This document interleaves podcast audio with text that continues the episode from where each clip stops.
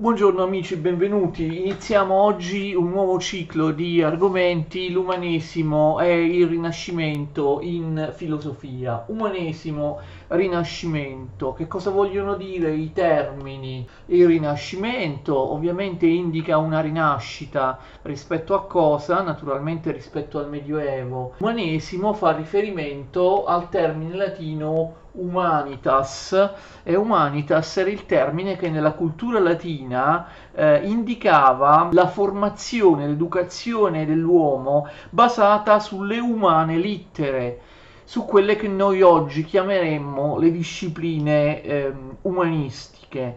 Tra la fine del 300 e l'inizio del 400 si assiste in molte città italiane ad una fioritura culturale che intende recuperare la cultura classica, proporre un ritorno agli antichi, cioè proprio ai, agli antichi, ai greci, ai romani, all'humanitas degli antichi, un ritorno alla, alla cultura classica, alla virtù classica, all'idea di, di cittadino anche del, del, mondo, del mondo classico. Propone quindi eh, questo movimento un ritorno alla cultura classica che però non vuole essere soltanto una imitazio una, um, un'imitazione, una mera estrinseca imitazione, ma vorrebbe essere un rinnovamento di civiltà. Quindi ritornare ai classici, agli antichi greci e latini, non semplicemente per scimmiottarli, non semplicemente per replicarli senza mettere nulla di proprio, di originale, ma iniziando a scrivere anche testi nuovi eh, in, base, eh, in, base, ai modelli appunto classici, ai modelli greci e latini, e latini, far rivivere la classicità non soltanto nel senso proprio archeologico, documentario, filologico del termine, ma sperando che la classicità possa essere uno stimolo per rinnovare la, eh, rinnovare la civiltà occidentale, non tornare indietro passivamente al mondo classico, creare una nuova civiltà che possa in qualche modo essere all'altezza del mondo classico. Ovviamente tutto questo viene fatto in contrapposizione al Medioevo, all'età medievale considerata barbara, considerata um, oscura. Questo movimento, appunto l'umanesimo, inoltre cerca di dar vita ad una rinnovata immagine dell'uomo individuato come centrale, l'uomo al centro, vedremo dopo meglio che cosa può significare questo. Allora i termini umanesimo, rinascimento sono sinonimi, non sono sinonimi.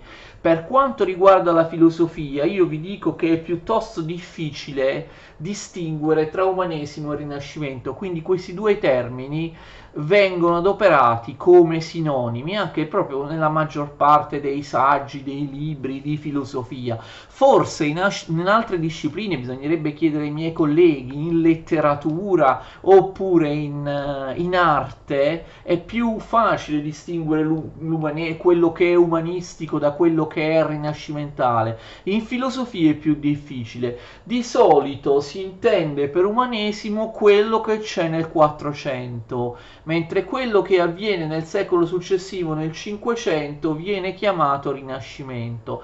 Però ripeto, questo in filosofia è discutibile. Certamente chiamiamo umanesimo e non rinascimento le prime fasi di questo movimento, fine 300, prima metà del 400, quando si parla proprio di umanesimo civile, soprattutto a Firenze. È certamente mh, più difficile parlare di umanesimo quando parliamo di qualche autore del Cinquecento, però eh, appunto in molti casi questi termini si usano eh, indifferentemente. Per esempio, per quanto riguarda il neoplatonismo appunto rinascimentale, spesso si chiama così, il neoplatonismo fiorentino rinascimentale di Ficino, Pico della Mirandola, eh, quelli sono degli umanisti, eh, però vengono chiamati anche rinascimentali. Ecco, quindi non stiamo troppo a lambicarci il cervello con queste distinzioni. Spesso umanesimo e rinascimento sono sinonimi, soprattutto nella storia della filosofia. Poi se mi sentisse qualche collega di italiano mi direbbe no, no, è ben chiaro che cos'è tematicamente eh, di gusto umanistico, invece che cosa è rinascimentale, però in filosofia, o almeno io personalmente, non me la sento di fare questa distinzione netta netta questa distinzione anche da un punto di vista cronologico tra umanesimo e rinascimento, almeno in filosofia, è una distinzione che lascia il tempo che trova e quindi il Medioevo viene visto come qualcosa di barbaro, appunto chi dà il nome al Medioevo? Perché quei mille secoli noi convenzionalmente li chiamiamo Medioevo? Sono stati appunto gli umanisti rinascimentali non pensate mica che i medievali chiamassero se stessi medievali, assolutamente no. E quindi ovviamente il nome Medioevo è un nome denigratorio, perché che cosa significa Medioevo? Significa età di mezzo, cioè tu dai un nome a un'epoca storica connotandola soltanto per il fatto di essere a metà strada tra un'altra epoca precedente e un'altra epoca successiva. Cioè, medioevo ovviamente è un termine che non esprime nessuna connotazione positiva, nessuna connotazione di contenuto, come se appunto il medioevo avesse avuto principalmente la funzione soltanto di stare in mezzo tra il mondo classico e il mondo moderno, tra il mondo classico e il Rinascimento, come se il Medioevo ovviamente fosse stata soltanto una parentesi qualcosa di poco significativo, una parentesi, un'epoca di declino che bisogna assolutamente superare. Eh, gli umanisti rinascimentali inventano termini denigratori per molti aspetti del Medioevo, non soltanto per la parola Medioevo. Anche la scrittura, ecco, loro recuperano la scrittura carolina, una scrittura chiara, semplice, eh, è simile a, quella ovviamente delle iscrizioni romane, eh, mentre invece nel Medioevo si usavano anche scritture più, eh, più complesse, più ornate, come per esempio la scrittura gotica e secondo voi i medievali chiamavano la loro scrittura gotica, quelli che usavano la gotica, non tutti i medievali usavano la scrittura gotica, certamente no. Gotico ovviamente è un termine denigratorio, è un termine insultante. Gotico sta per barbaro, no? i goti sono, eh, eh quelli, eh, sono, rappresentano tutti i barbari, le popolazioni germaniche che invasero l'impero romano, mettendo fine alla, all'amata civiltà, all'amata civiltà antica e quindi eh, quella scrittura viene chiamata dagli umanisti gotica, cioè una scrittura rozza, una scrittura eh, complicata, contorta, difficile da realizzare, proprio come secondo loro era contorto, alienato, antistorico l'animo la psicologia dell'uomo, dell'uomo medievale. Anche l'impero bizantino, ne abbiamo tanto parlato nelle nostre video lezioni di storia, non si chiamava bizantino, i, i cosiddetti bizantini chiamavano se stessi romani, romaioi in greco.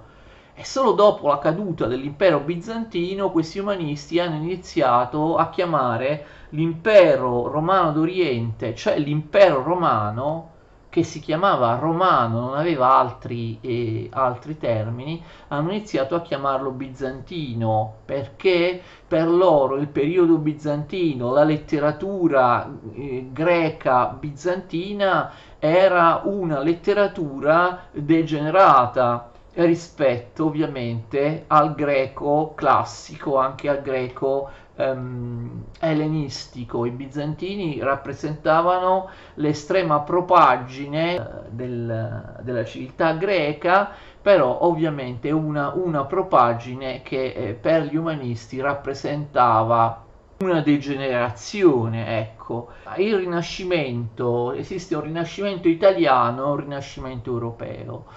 Il Rinascimento, l'umanesimo e il Rinascimento sono fenomeni culturali, filosofici, artistici, sono fenomeni culturali che si originano in Italia, sono made in Italy. Noi abbiamo l'importanza per noi del, dell'umanesimo del Rinascimento sta anche in questo. Abbiamo un fenomeno culturale che nasce in Italia e che dall'Italia successivamente si diffonde negli altri paesi europei. Questo non avverrà più dopo il Rinascimento, l'Italia andrà in declino anche da un punto di vista culturale fateci caso che i tanti movimenti culturali successivi al Rinascimento sono tutti movimenti di pensiero, tendenze culturali che si sviluppano in qualche paese eh, fuori dall'Italia, che poi l'Italia importa. Per esempio l'illuminismo, il romanticismo, eh, l'idealismo ottocentesco, oppure Mm, non so, il, ehm, il positivismo oppure eh, il verismo, no? il naturalismo, tutti questi movimenti che si studiano anche in letteratura italiana, in realtà sono movimenti di importazione, arrivano in Italia ma sono nati in altri paesi europei. Fino al futurismo, ecco, il futurismo sarà l'unico altro movimento nato proprio in Italia e che poi si irraggia in tutta l'Europa. Quindi fino all'inizio del Novecento, fino al futurismo, diciamo che eh, a partire dal 500 fino all'inizio del Novecento non ci sono più fenomeni culturali che nascono in Italia e che poi si diffondono in Europa. Al contrario, succede che l'Italia importa fenomeni culturali che nascono altrove. Quindi attenzione, prima del futurismo all'inizio del Novecento l'unico altro, comunque eh, l'ultimo eh, movimento che è proprio italiano, DOC, che nasce in Italia, è l'umanesimo e il rinascimento, quindi è particolarmente importante per noi. Poi si diffonde in tutta Europa, c'è una distinzione tra umanesimo, rinascimento italiano e rinascimento europeo, sì, la distinzione c'è. Cioè in Italia l'umanesimo e il rinascimento è più laico, Certo, la maggior parte degli umanisti dei rinascimentali sono, sono cristiani, però alcuni sono cristiani in maniera particolare alcuni non sono cristiani. In ogni caso, ecco, il Rinascimento italiano è più laico ed è anche più radicale nelle sue, nelle sue idee. Invece il Rinascimento europeo, il Rinascimento nordico, è come dire più moderato rispetto al Rinascimento italiano, è più vicino al, al, Vangelo e alle istanze di rinnovamento del cristianesimo. Tanto è vero che si parla proprio di umanesimo o rinascimento evangelico quando si parla di un certo tipo di umanesimo o di rinascimento del nord Europa,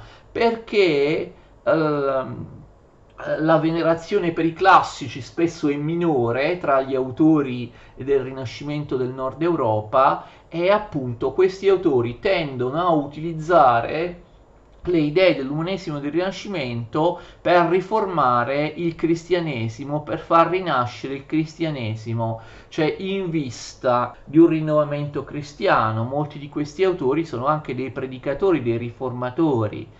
Eh, gli stessi eh, Erasmo da Rotterdam oppure Calvino oppure Melantone in campo protestante sono degli umanisti. Quindi attenzione, si può fare questa distinzione tra umanesimo e rinascimento in Italia e umanesimo e rinascimento in Europa che è molto più legato al cristianesimo, alla riforma del cristianesimo ed è anche successivo, cioè il, l'umanesimo rinascimento in Italia è precoce, mentre invece l'umanesimo e il rinascimento si sviluppano in ritardo in molti paesi europei. Noi parliamo addirittura di rinascimento addirittura nel 600 all'inizio del Seicento, soprattutto in paesi come l'Inghilterra, noi abbiamo ancora dei personaggi che sono tipicamente rinascimentali, quindi un rinascimento che a volte si protrae anche appunto eh, molto a lungo, addirittura all'interno del Seicento. Perché il Rinascimento italiano è più radicale, è meno legato all'ortodossia cristiana, alla teologia. Secondo alcuni interpreti questo sarebbe stato dovuto al fatto che nel 400 in Italia le facoltà di teologia non erano così importanti, così dominanti e così invadenti come in molti altri paesi eh, d'Europa. In Italia la facoltà di teologia non era, non era dominante rispetto ad altre, fa- ad altre facoltà universitarie come legge, giurisprudenza oppure arti e quindi in Italia vengono fuori degli intellettuali che non sono tanto dei filosofi, non sono tanto dei teologi, ma che sono avvocati, notai, soprattutto uomini di legge, ma anche medici, artisti, architetti, eh, letterati, eh, poeti, ecco, che hanno anche un forte interesse per le tecniche o per le discipline pratiche e vedono negativamente un certo tipo di, eh, di, filosofia, ma non soltanto la scolastica, ma ogni tipo di filosofia che si presenti come una metafisica tradizionale, che, eh, che si presenti come una filosofia ehm, sistematica. Addirittura vi sono alcuni studiosi dell'umanesimo del Rinascimento che sono arrivati addirittura a sostenere che all'interno dell'umanesimo del Rinascimento italiano vi sia stata, almeno in molti autori, proprio una tendenza eh, complessivamente antifilosofica, pensando appunto alla filosofia dell'epoca, la metafisica aristotelico-scolastica, è che eh, appunto l'umanesimo italiano abbia avuto un'attitudine complessivamente antifilosofica, è più favorevole ad altre discipline particolari, per esempio la retorica, che viene considerata importantissima nel Rinascimento italiano, ci sarà anche qualcuno, vedremo poi chi nelle prossime lezioni, che sosterrà che la retorica è addirittura più importante, più formativa e dà più conoscenze della logica, o meglio della apodittica, quella che Aristotele chiama apodittica è che eh, la legge, la giurisprudenza, ma anche altre, altre tipologie di professioni che mettono l'intellettuale a contatto con la società, con la città, con la comunità, siano discipline più significative rispetto alla filosofia stessa. L'umanesimo è prima di tutto ricerca, trascrizione, pubblicazione di codici antichi, quindi filologia. C'è un enorme lavoro di recupero, proprio di riscoperta nei, nei, monasteri, nei palazzi, di manoscritti antichi che si pensava fossero andati, andati perduti, che fossero stati eh, dimenticati. Questi manoscritti vengono salvati, vengono aggiustati, vengono studiati, eh, vengono appunto ricopiati in molte copie perché magari si tratta di manoscritti che erano sopravvissuti dell'antichità in pochissime copie, eh, vengono pubblicati, annotati, interpretati, quindi la filologia è un'opera davvero di riscoperta oppure di pubblicazione di testi antichi che comunque anche se venivano conosciuti già nel Medioevo, venivano conosciuti soltanto da poche persone e eh, la cui conoscenza non era particolarmente diffusa. Ovviamente il fatto che si ricominci a studiare il greco in Occidente, questa è un'altra caratteristica dell'umanesimo, a differenza del Medioevo gli umanisti eh, reimparano il, il greco, il greco classico, ovviamente questo aspetto è fondamentale anche ovviamente nel, nel recupero e nell'interpretazione dei testi, perché i medievali i testi scritti in greco non sapevano neanche leggerli, però abbiamo visto l'umanesimo l'umanesimo non è soltanto filologia, non è soltanto ricerca antiquaria, ricerca erudita, non è soltanto bibliofilia o eh, bibliomania, pubblicazione dei classici, è eh, un tentativo di utilizzare la cultura classica per una rinascita della civiltà. Qual è la differenza nell'approccio ai classici degli umanisti dei rinascimentali rispetto ai medievali? Anche i medievali amavano i, i classici, no? Uh, certo non potevano leggere i classici greci, certo avevano a disposizione soltanto poche opere perché non c'era la stampa, la stampa a caratteri mobili si diffonde nel 400 ed è fondamentale per l'affermazione ovviamente dell'umanesimo e del rinascimento perché moltiplica la possibilità eh, di, eh, di, fruizione del, del, del, libro, di fruizione, di fruizione del, te, del testo. Allora, gli umanisti rinascimentali sono consapevoli che la cultura classica è diversa dalla cultura cristiana la cultura classica, dicono gli umanisti rinascimentali, è diversa dalla nostra, è irriducibile alla cultura cristiana, però è da trattare con rispetto, è da eh, apprezzare. Invece che cosa eh, succedeva?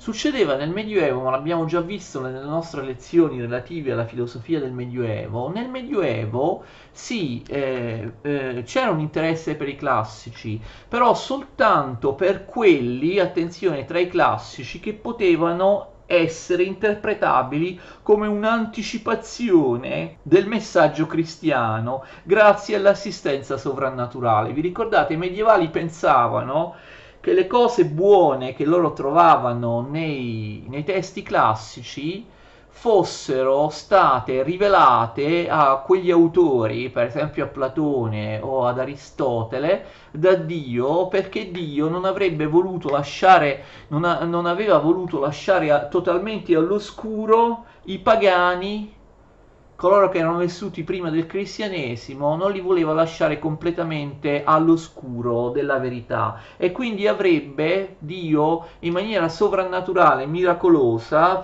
sua, in base alla sua provvidenza, avrebbe inserito nella mente di grandi, dei grandi autori classici almeno una parte della verità e quindi se Platone e Aristotele scrivono qualcosa di buono deve essere per, qualcosa che deve essere salvato, qualcosa che deve essere apprezzato, qualcosa che deve essere valorizzato, deve essere solo, eh, devono essere solo quelle cose che si, eh, possono essere compatibili con il cristianesimo, che loro hanno trovato soltanto con la pura ragione, però grazie all'assistenza sovrannaturale. Quindi capite che la venerazione, l'ammirazione per i classici nel Medioevo non era a tutto tondo, si ammirano solo quelle che vengono considerate anticipazioni miracolose del del cristianesimo. E spesso quelle che vengono considerate anticipazioni miracolose nel cristianesimo vengono falsificate, vengono distorte nella loro interpretazione, nel loro significato, proprio per far sì che siano a tutti i costi compatibili con il cristianesimo. Si prende Aristotele e ci si inventa che Aristotele eh, avesse detto che l'anima è immortale Aristotele non dice questo, dice che l'anima muore con il corpo, però i, i medievali cosa fanno? Magari non ce l'avevano neanche il testo da, di Aristotele da leggere, falsificano il testo di Aristotele per renderlo a tutti i costi compatibile con il cristianesimo. Spesso i medievali deformavano trasformavano in maniera faziosa il significato dei classici e poi prendevano solo quello che per loro era compatibile con il cristianesimo, il resto lo detestavano, lo buttavano via, non lo copiavano, d'accordo? Quindi avevano una prospettiva selettiva, faziosa e eh, proprio distorta dei, dei, classici. Infatti vengono accusati i medievali dagli umanisti di essere antistorici, di voler interpretare la cultura classica alla luce del cristianesimo. Invece eh, gli umanisti dicono noi abbiamo una prospettiva storica, noi comprendiamo le, loro, le opere antiche nel loro significato, sappiamo che i classici sono diversi da noi, sono diver- diversi dal cristianesimo, li comprendiamo, comprendiamo il loro significato nel loro tempo e tuttavia li apprezziamo. Possiamo anche utilizzare questi classici, lo vedremo, sarà fatto molte volte, per inserirli all'interno di, un, di, una filosofia cristiana, ma noi sappiamo che siamo diversi. Cioè, quando l'atomismo, per esempio, lo vedremo, l'atomismo, l'epicureismo vengono inserite dagli umanisti in una filosofia cristiana, gli umanisti sanno che l'atomismo, l'epicureismo degli antichi erano diversi, erano incompatibili con il cristianesimo. Lo sanno. Non vogliono torcere il significato degli autori antichi per farne a tutti i costi delle anticipazioni del cristianesimo. Sanno che gli autori antichi sono diversi, possono essere dei buoni suggerimenti per costruire una filosofia con un atomismo cristiano, con un epicurismo cristiano, però l'umanista che prende spunto dall'atomismo antico per ipotizzare un atomismo, un epicureismo cristiano, sa che sta facendo qualcosa che sta elaborando una teoria nuova che è diversa rispetto all'atomismo, all'epicureismo antico da cui ha preso spunto. C'è interesse per tutti gli autori, per tutte le filosofie. Vi ho detto già perché, perché forse vi era un atteggiamento complessivamente antifilosofico di fondo. Questo atteggiamento antifilosofico filosofico di fondo si trasforma in un atteggiamento antidogmatico e quindi gli umanisti apprezzano tutti i tipi di filosofia, di arte dell'antichità, apprezzano gli autori con le idee più diverse, hanno rispetto eh, proprio um, storicamente, hanno un rispetto, una valutazione per gli autori più diversi, anche quelli più diversi, più distanti dal, dal cristianesimo.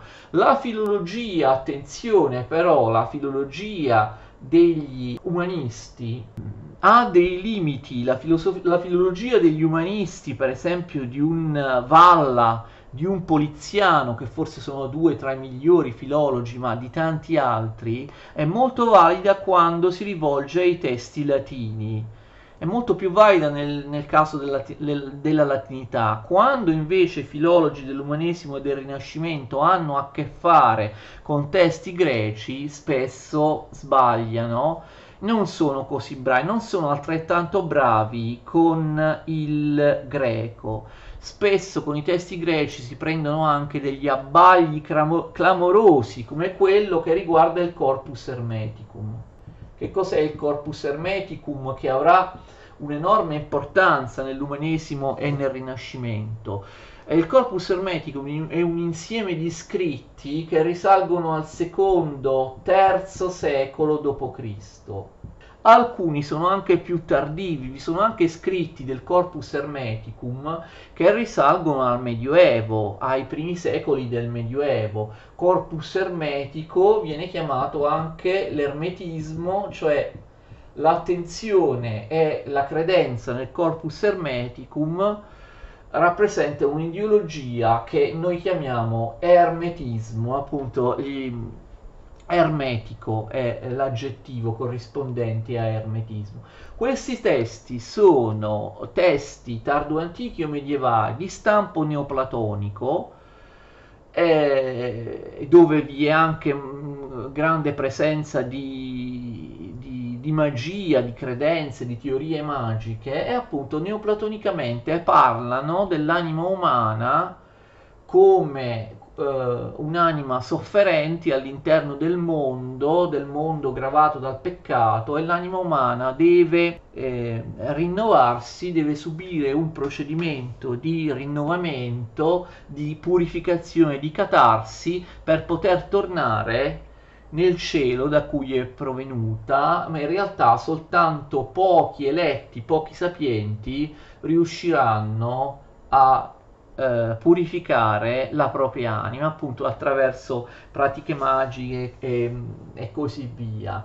Incredibilmente, attenzione, gli umanisti rinascimentali pensarono che il corpus hermeticum, scritto in greco, fosse stato redatto in Egitto in tempi antichissimi, prima di Gesù Cristo, e addirittura forse anche prima delle civiltà greche e latine. Sarebbe stato il Corpus Hermeticum la rivelazione eh, di un sapere divino che appunto il dio Hermes, per questo si chiama Corpus Hermeticum, il, il dio Hermes che in egiziano si chiama Teut oppure Tot, il dio Teuto, Tot, egiziano, il messaggero degli dei che corrisponde al dio greco Ermete, Hermes, avrebbe in tempi antichissimi rivelato la sapienza agli uomini e questa sapienza sarebbe stata riversata all'interno di questi scritti Corpus Hermeticum. Ermete Trismegisto veniva anche chiamato, il dio ehm, egiziano, Trismegisto vuol dire tre volte maestro, cioè sapientissimo, eh, uno che possedeva una verità assoluta. E, e, quindi l'idea della prisca teologia o della prisca filosofia, l'idea di una filosofia, di un sapere originario che sarebbe stato un sapere completo, un, un sapere... Eh, che arriva all'idea di una verità assoluta, poi questo sapere pian piano nel tempo sarebbe eh, declinato, ci sarebbe stata una rivelazione originaria che poi pian piano gli uomini hanno perso nel tempo e, testimonianza di questa rivelazione originaria avvenuta in Egitto antichissimamente sarebbero questi scritti del corpus ermetico. Ovviamente tutta una baggianata, una fandonia, ok? Questi scritti erano scritti tardi, erano scritti tardivi, come, come vi ho detto, ma incredibilmente umanisti e rinascimentali ci credono e il corpus hermeticum avrà una grande importanza nella filosofia, per esempio, di Marsilio Ficino oppure di Giordano Bruno. Eh, soltanto nel 1614, pensate molto tardi, l'erudito, il filosofo Casaubon dimostrerà la falsità del corpus hermeticum. Allora, tutti gli autori dell'antichità vengono conosciuti, quelli che nel Medioevo non erano proprio noti, ma attenzione, vengono anche, quelli che nel Medioevo erano già noti, come Aristotele e Platone, vengono reinterpretati, vengono eh, interpretati in un altro modo, anche grazie al fatto che finalmente si possono leggere nei loro testi originali, quindi il recupero filologico del testo. Eh, per esempio, nel caso di Aristotele, eh, la migliore conoscenza di Aristotele dipende dal fatto che il testo di Aristotele, a differenza che nel Medioevo, viene letto e tradotto direttamente dall'originale, non si usano più le poche traduzioni latine che eh, esistevano nel Medioevo, molte delle quali tra l'altro erano state pure fatte dagli, dagli arabi. E quindi nasce l'interpretazione, la discoverta del vero Aristotele, come diceva qualcuno, un'interpretazione più laica, più naturalistica e meno eh, logico-metafisica di eh, Aristotele riemergono gli indirizzi eh, medievali oppure tardo-ellenistici dell'alessandrinismo oppure dell'averroismo. L'alessandrinismo è l'interpretazione di Aristotele data da un suo tardo seguace, Alessandro di Afrodisia, mentre Averroismo è appunto l'interpretazione di Averroè. C'è una differenza tra l'interpretazione aristotelica di Alessandro di Afrodisi e quella del filosofo arabo-islamico di Averroè, però non andiamo almeno per ora nei dettagli perché sarebbe complicato. C'è da dire che sia Alessandro di Afrodisia sia Averroè e, e, e, sia i loro seguaci, gli, gli alessandrinisti oppure gli averroisti, erano d'accordo sul fatto fatto che vi fossero in Aristotele molte teorie che non potevano ehm, essere compatibili con la Bibbia, la Sacra Scrittura o anche con il Corano, ovviamente con, con la religione islamica. Sia alessandrinisti sia averroisti sostenevano che Aristotele avesse inteso dire che l'anima muore col corpo, non è immortale e che il mondo non fosse stato creato come dal Dio cristiano, creato dal nulla, ma il mondo sarebbe sempre esistito, sarebbe increato. Queste sono le prime, le, le più importanti, le due più importanti interpretazioni, ecco, laiche, naturalistiche di Aristotele, però ve ne sono altre. Lo stesso Averroè aveva concluso dicendo Aristotele è molto apprezzabile, però non è assolutamente eh, compatibile con il Corano. Queste nuove interpretazioni appunto si scontrano con l'interpretazione della scolastica che aveva falsificato Aristotele, lo aveva interpretato faziosamente, come abbiamo visto, per renderlo compatibile con il cristianesimo. E quindi secondo la scolastica Aristotele avrebbe detto che l'anima è immortale, separata dal corpo è immortale, ma questo lo sappiamo oggi, non è assolutamente vero. E quindi c'è questo dibattito sulla questione dell'anima, che cosa ha veramente detto Aristotele in merito all'anima. E ci sono appunto personaggi dell'umanesimo del Rinascimento che eh, danno questa interpretazione laica di Aristotele, non solo sull'anima, ma su tante altre questioni che riguardano, che riguardano um, Aristotele. Naturalmente in primo piano eh, vi sono gli, i seguaci dell'alessandrinismo come eh, Pomponazzi, la nuova, famosa, la nuova interpretazione di Aristotele di Pietro Pomponazzi e i suoi seguaci che stavano all'Università di Padova, quindi si parla di aristotelismo padovano, una nuova interpretazione laica e naturalistica di Aristotele. Ovviamente ne parleremo nel dettaglio quando parleremo di Pomponazzi, perché di tutti questi personaggi che vi andrò nominando, ovviamente eh, vi sarà una trattazione uno per uno in specifiche eh, video lezioni. Questo, uh, questa nuova interpretazione deriva dal fatto che questi umanisti rinascimentali leggono finalmente in maniera diretta il testo greco di Aristotele e si accorgono che Aristotele dice delle cose che non sono compatibili con l'interpretazione della scolastica, della scolastica medievale nel 1472 eh, viene tradotto importantissimo, viene tradotto in latino l'insieme dei commenti di Averroè al De Anima di Aristotele, dove appunto Averroè spiegava che Aristotele fa l'anima mortale. Ripeto, 1472 la traduzione dei commenti di Averroè, dei commenti all'opera De Anima sull'anima di ehm, Aristotele. Nel 1495 eh, Donato traduce il commento al De Anima di Aristotele di Alessandro di Afrodisia, il Donato. Eh, anche qui appunto vengono tradotti Averroè e Alessandro di Afrodisia, quelli che vi ho appena eh, nominato, quelli che sostengono la visione di Aristotele non compatibile con il cristianesimo.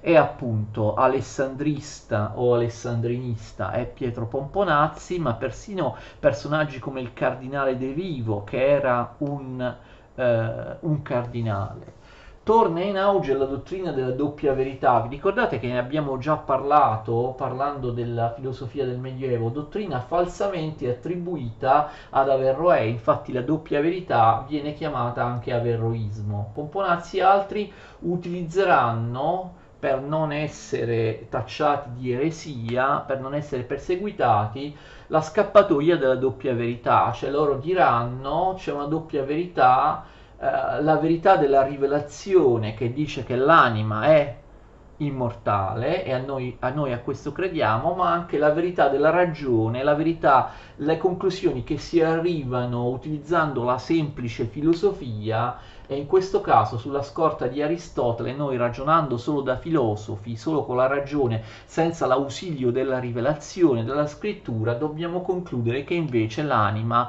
è mortale, muore col, col corpo, come dice Aristotele. Utilizzano questo strumento, questa scappatoia della doppia verità.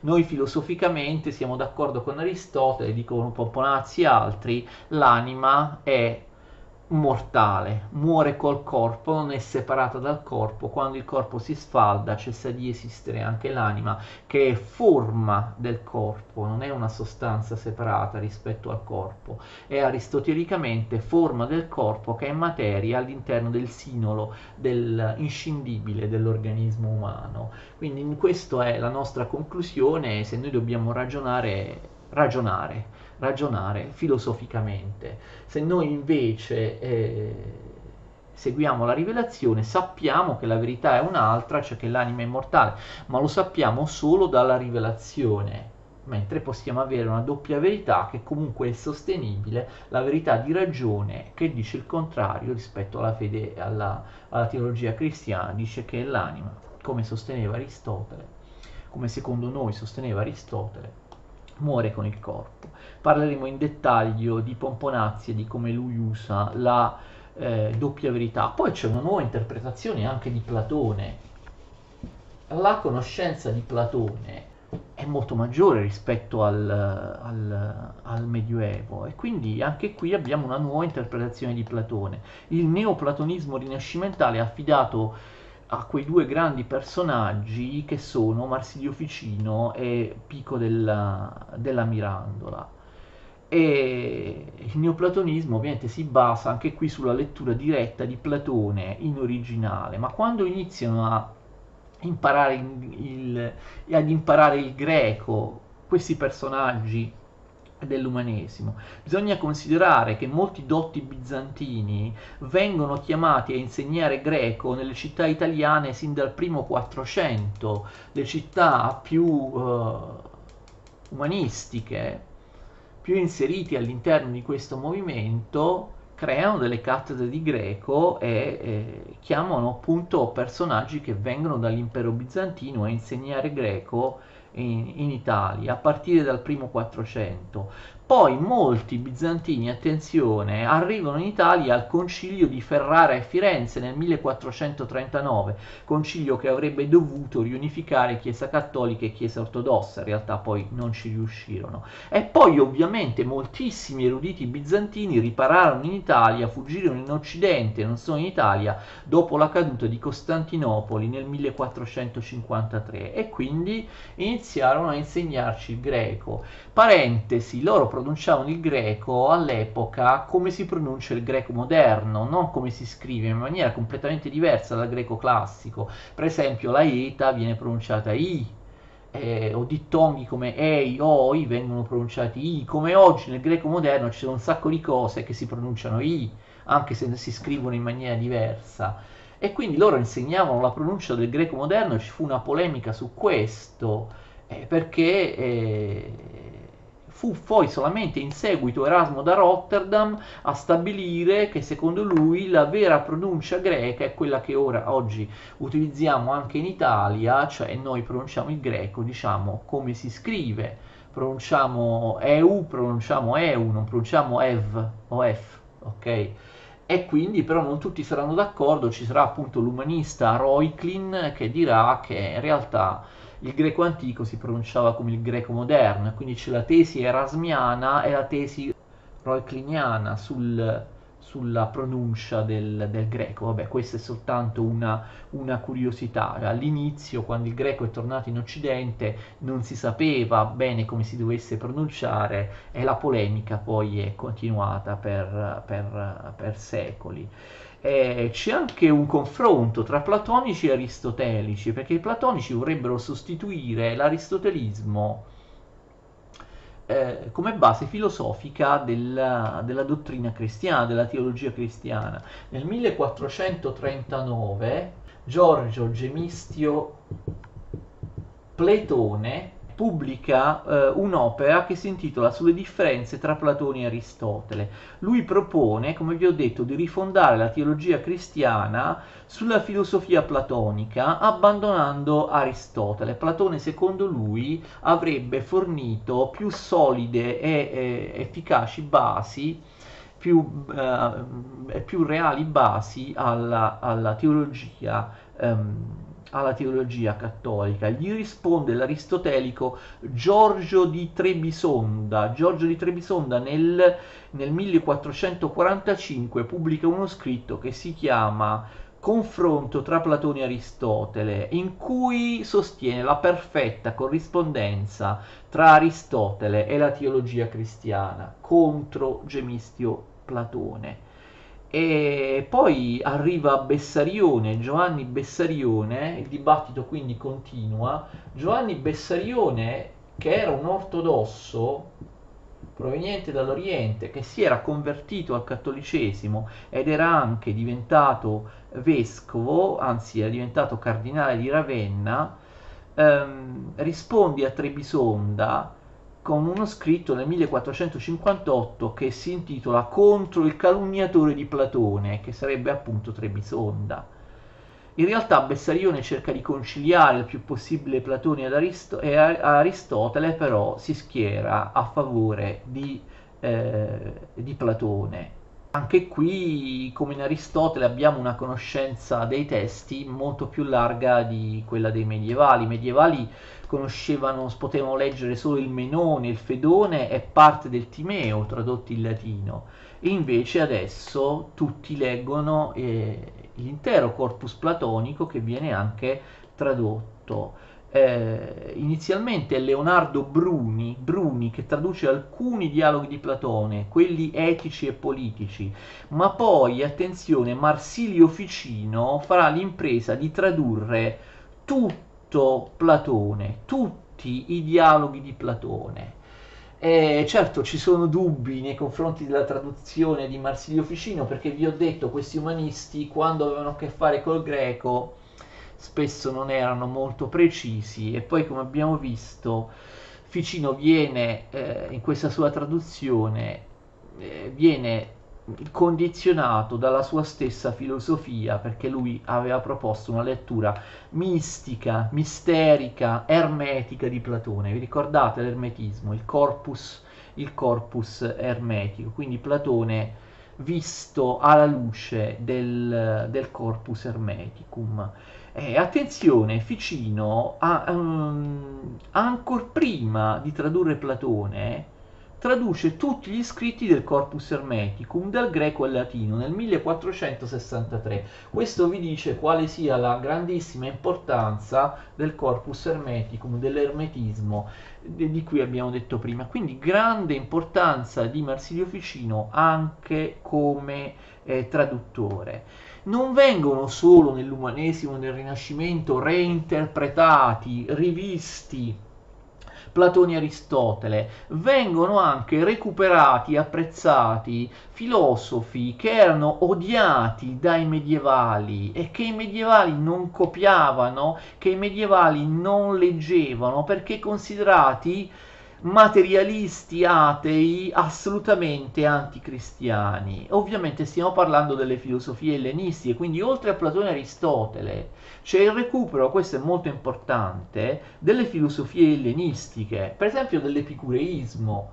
I, i medievali non avevano praticamente nessun testo da leggere eh, epicureo e invece eh, viene ritrovato il De Rerum Natura di Lucrezio, di cui erano erano sopravvissute soltanto tre copie integre e poi eh, vengono, vengono, stampate le vite dei filosofi di Diogene Laerzio, molto importante perché in Diogene Laerzio abbiamo la trattazione dell'epicurismo, ci sono anche le tre famose lunghe lettere eh, autentiche di Epicuro, se ci aggiungete l'edizione a stampa di eh, tutte le opere di Plutarco, che sono moltissime, non solo le vite parallele, ma anche in Moralia, eh, anche Plutarco ovviamente è di impianto eh, epicureo, quindi abbiamo una diffusione di testi epicurei che fanno conoscere ehm, l'epicureismo e ci saranno dei filosofi eh, dell'umanesimo che cercheranno di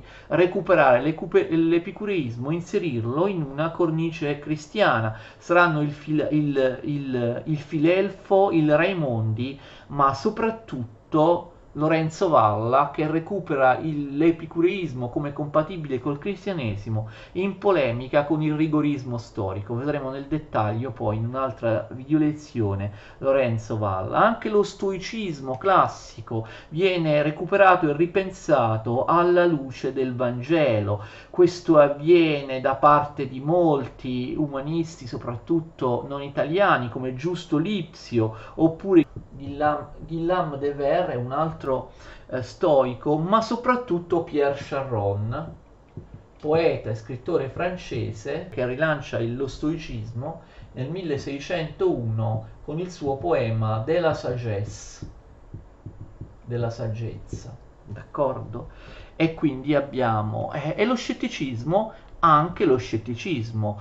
Guardate che motivi scettici si trovano già in Pomponazzi, in Machiavelli, in Guicciardini, in Vanini, e, e, ma soprattutto ovviamente in Montaigne, che sarà il grande ripensatore dello scetticismo, sempre al servizio del cristianesimo. Eh, questi mica, mica questi personaggi sono, sono, sono abbandonano il cristianesimo. Montaigne anzi dirà che la migliore base per capire il cristianesimo è proprio l'antico scetticismo. Lo vedremo nella lezione su Montaigne. Eh, ci sono dei personaggi come Gianfrancesco Pico della Mirandola, il nipote del celebre Giovanni Pico della Mirandola, oppure il mago Cornelio Agrippa, eh, in cui lo scetticismo è utilizzato per dimostrare l'incapacità della ragione a conoscere e quindi la necessità di affidarsi alla fede. Ma ovviamente la stessa identica cosa fa il grande, il grande Montaigne. Anche qui il, la conoscenza, il recupero la valorizzazione dello scetticismo si basano sul recupero dei testi originali. Nel 1562 vengono tradotti gli schizzi pirroniani e tutte le opere di Sesto Empirico vengono tradotte in latino nel 1569. Abbiamo ancora altre caratteristiche fondamentali dell'umanesimo, del rinascimento e della loro mentalità, però questa lezione è durata già troppo a lungo, quindi continuiamo a parlare delle caratteristiche generali dell'umanesimo nella prossima video lezione. Grazie a tutti e arrivederci.